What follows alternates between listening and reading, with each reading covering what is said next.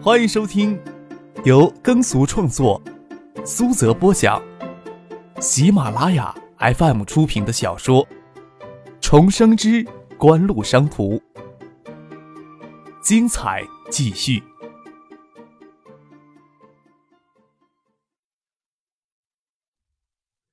第二百二十八集。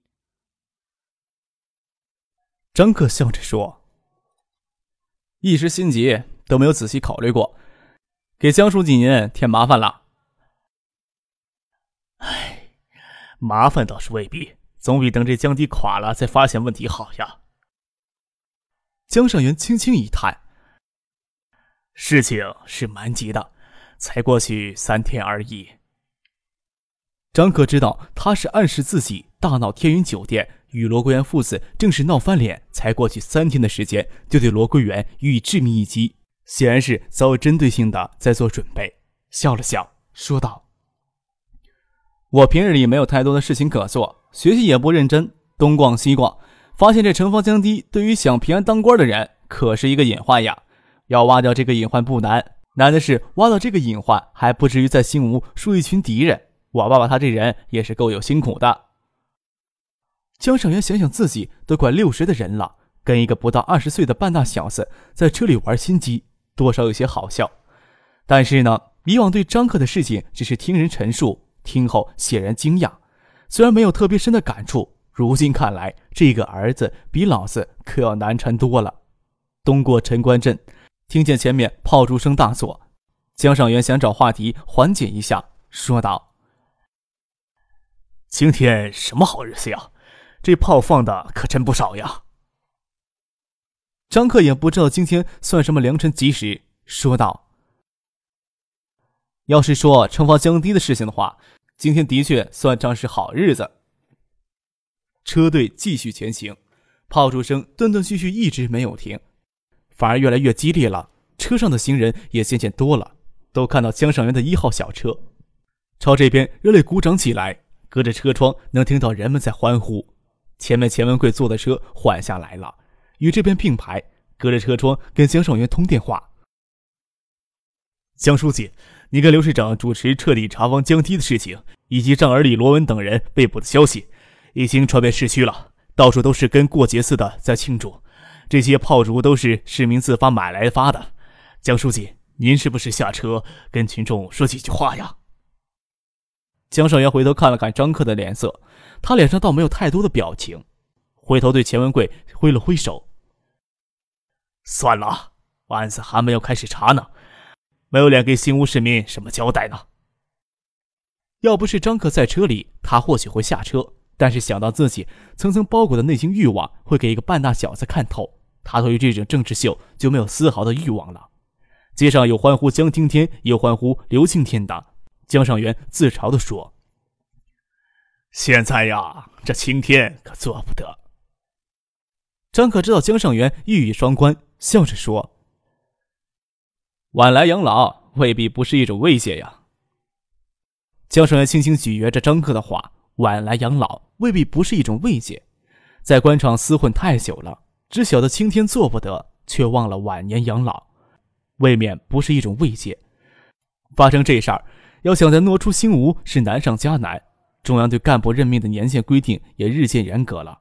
将新屋当成自己养老之地也未必不好。既然都决定有决心养老了，还怕前程纠败吗？江上元微微叹了一口气，问张克：“你父亲请假回海州办事儿，事情办的差不多完了吧？”这个我还真不清楚。张克笑了笑，看到医大附属医院的综合大楼就在前面，说道：“我就在医院门口下车了啊，就不陪江书记您了。”张克让马海龙开车送刘根柱回去，他与父亲走进附属医院的住院区。这时暮霭还留着一抹彩虹，夕阳已经完全沉浸在远处的楼群之后。将车停在住院区内的停车场，走上综合楼的台阶，听见翟丹青在后面唤他们。转头看见翟丹青开着捷达车过来，魏兰他妈坐在车里，手里捧着几只铝盒。张克站在综合楼前的台阶上等他们。魏兰现在怎么样了？一直不肯吃饭，这几天靠吊滴维持着。下午听到罗文给抓进去，才说肚子饿了。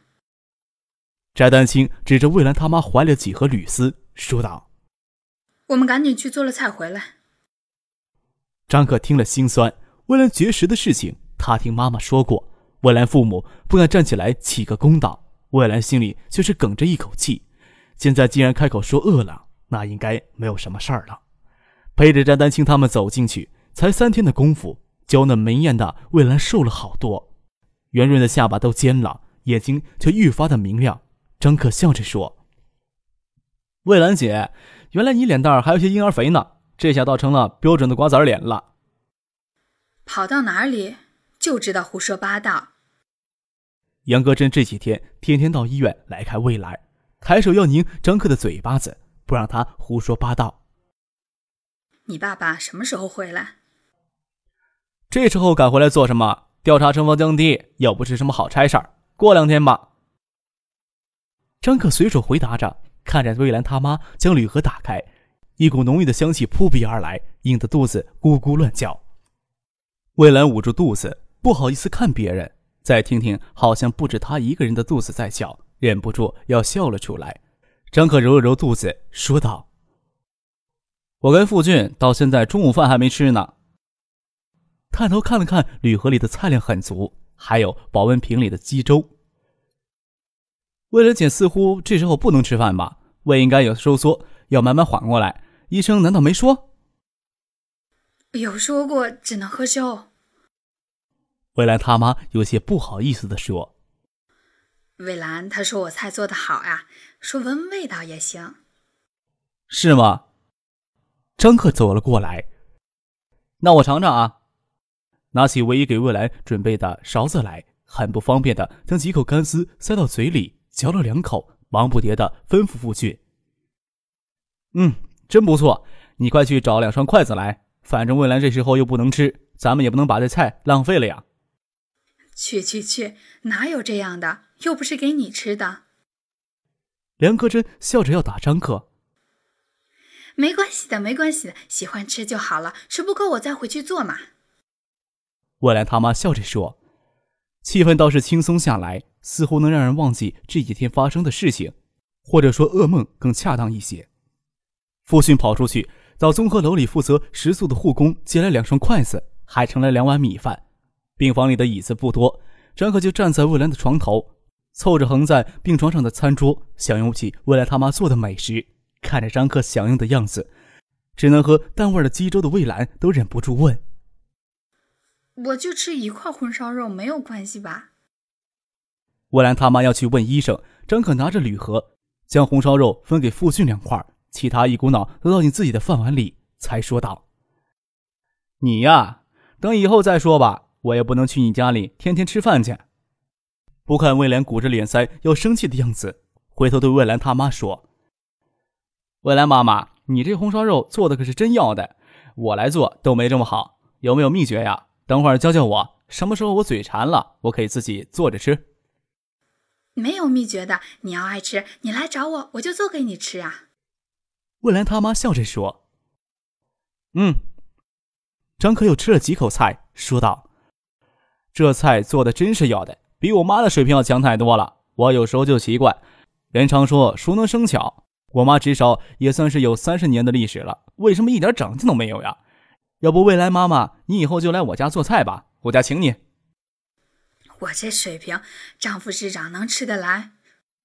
未来他妈不好意思的笑着说：“要的，就我妈那水平做的菜，我爸吃了都不敢吭声的。”见张克还要胡说八道，两个人走过来扇了他一记毛栗子，笑着问：“我做的菜就这么难吃？你都吃了快二十年了。”身上还是比谁少一块肉。我实话实说也不行呀。张可夹了一块肉塞到他妈的嘴里，要不你自己尝尝，要勇于承认差距呀。梁格珍嚼了嚼，点头说道：“嗯，真是不错。大姐要是愿意，我真请你。”翟德庆也知道魏兰的事情还没有完全过去，接下来的流言蜚语才人最难熬。要是他妈妈帮着张之行做事儿，至少会让那些喜欢嚼舌根的人在魏兰家人面前收敛一些。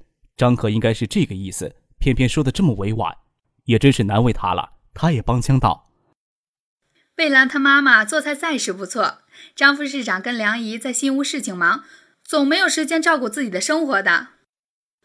我这腿……”魏兰他妈有动心，他们这样的小人物，内心是善良而懦弱的，能有机会改善家里的处境，自然是十分的欣喜。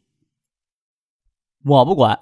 我家里又不喜欢常请客的，不会天天都做一大桌子菜。张可将饭盒里的菜与汤汁搅了搅，囫囵吞枣的都倒进嘴里。那就这么说定了啊！我明天就请翟总来接你到我家里看一看，先认一下路。魏兰姐，明天也过来玩吧。我，未来美眸里蒙着一层雾气，想说什么却也开不了口。想着自己最无助的时候，是他冲进来。即使翟丹青发疯似的抓他的脸，他都紧紧抱着自己，没有松手。真想伸手去摸摸他脸上给翟丹青抓伤的伤痕，不晓得会不会疼。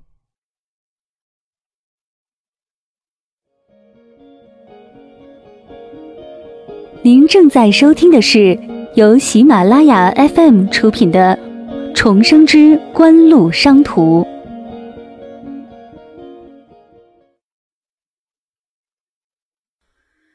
啊有件事情忘了跟你说了。梁戈真拍了拍脑门唐静说这两天要过来玩，我都替你答应他了。你这两天不许离开新屋，你给他回个电话吧。他不是在家里要参加各种学习班吗？那好呀，新屋好玩的地方比海州多多了。张可出去给唐静回电话，这边的事情差不多结束了，剩下都是别人的事情了。要是之前大搞争风吃醋的时候，可不敢让唐静过来呀。唐静小丫头乖是乖，可不代表没有一点女孩子的脾气呀。翟丹青听梁格真提起一个女孩子的名字，笑着问：“唐静是不是张克的小女朋友？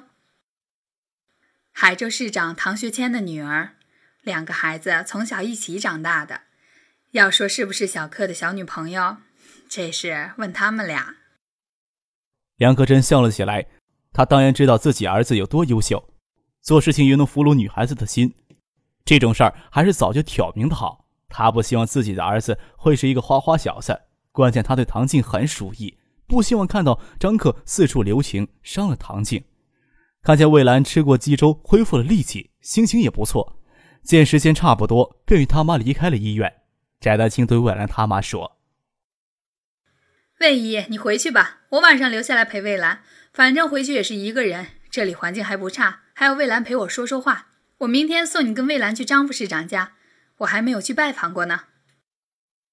魏兰他妈收拾东西，一瘸一拐的出了病房。翟丹青脱掉鞋子，坐到魏兰的床上，看到他略有些惆怅的眼神，笑着问：“张克这人或许不坏，但绝对是花花公子。临走的时候，眼神还往我这里飘。”魏兰看着翟丹青挺立的丰胸。你说什么啊？他是不是花花公子，跟我有什么关系？指着他雪白带褶边的大翻领短袖衬衫，露出一角红色绣花胸罩与雪白的乳肌。你看你都快要撑爆了，还不让人看啊？喜欢一个男人又不是什么羞于开口的事情。张克啊，说实话，说不定我也会忍不住去勾引他。年纪小归小。确实很有男人味道。翟丹青笑了笑，将未来有些瘦弱的身子搂在怀里。但是啊，我知道这种男人，终究不该是我这样的女人所能有的。他这么说着，不由自主的想起那天下午雨里那个仿佛开白莲花的女孩子，心想梁戈真嘴里所说的唐静，大概也是这样的女孩子吧。想着自己也是有过那样单纯年代，轻轻的。没有声息的叹了一口气，魏然听到翟丹青的叹息声，抬头看着他：“怎么了？你不会真想去勾引人家吧？说不定哦。”翟丹青眨了眨他美丽的眼眸，皎洁的笑了笑：“就算得不到他的心，得到他的身子也是好的。”按约定好的，第二天上午，翟丹青陪魏兰到市公安局重新做了笔录。下午开车送魏兰与他妈去张之行家认路。张之行在环城河北的新家别墅，翟丹青也未曾有机会去过。张之行初到新吴，就在环城河北别墅区购置物业，算不上很收敛的人。现在新吴市里许多人对这个刚到新吴来的副市长看法不再那么简单。二十三号，张之行父子与罗桂元在天宇酒店当众翻脸，大家就以为这又是新吴官场扯不完的一本烂账。谁曾想到，才过两三天。罗桂元一点抵抗力都没有，就受到这么大的致命一击。虽然罗桂元名义上还是副市长，但是大家都晓得，他如果能免于牢狱之灾，就算祖上烧高香了。张之行手地之干净利落，背景之深厚坚实，让人瞠目结舌。这是新吴市绝大部门中层干部的内心想法。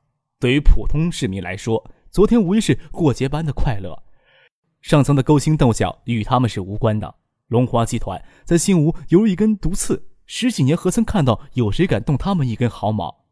那些在新吴臭名昭著的家伙毫无预兆地给抓了进去，普通市民甚至不知道龙华集团是因为城方降低的事情栽了。新吴日报二十七日以很小篇幅的报道，城方降低可能存在重大的质量隐患，城建龙华集团相关负责人已经被警方控制。在另一个版面，在一个很不起眼的角落。市政府登了一则公示，公示市政府主要分管领导的职能调整，除了防汛指挥部对外宣传，罗桂元不再分管任何工作。那些稍有些政治敏感度的市民都能隐约的猜到，昨天在新吴最大一根毒刺给拔掉之后，最大的一颗毒瘤也给即将铲除了。工作调整是一个明显的信号。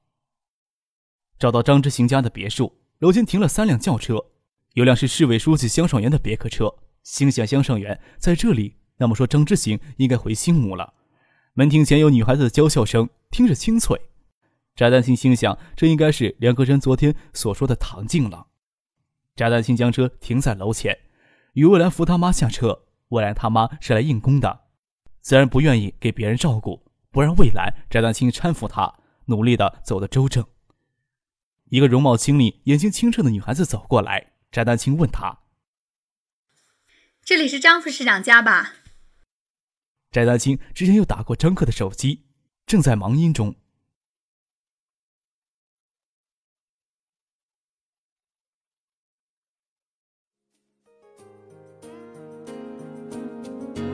听众朋友，本集播讲完毕，感谢您的收听。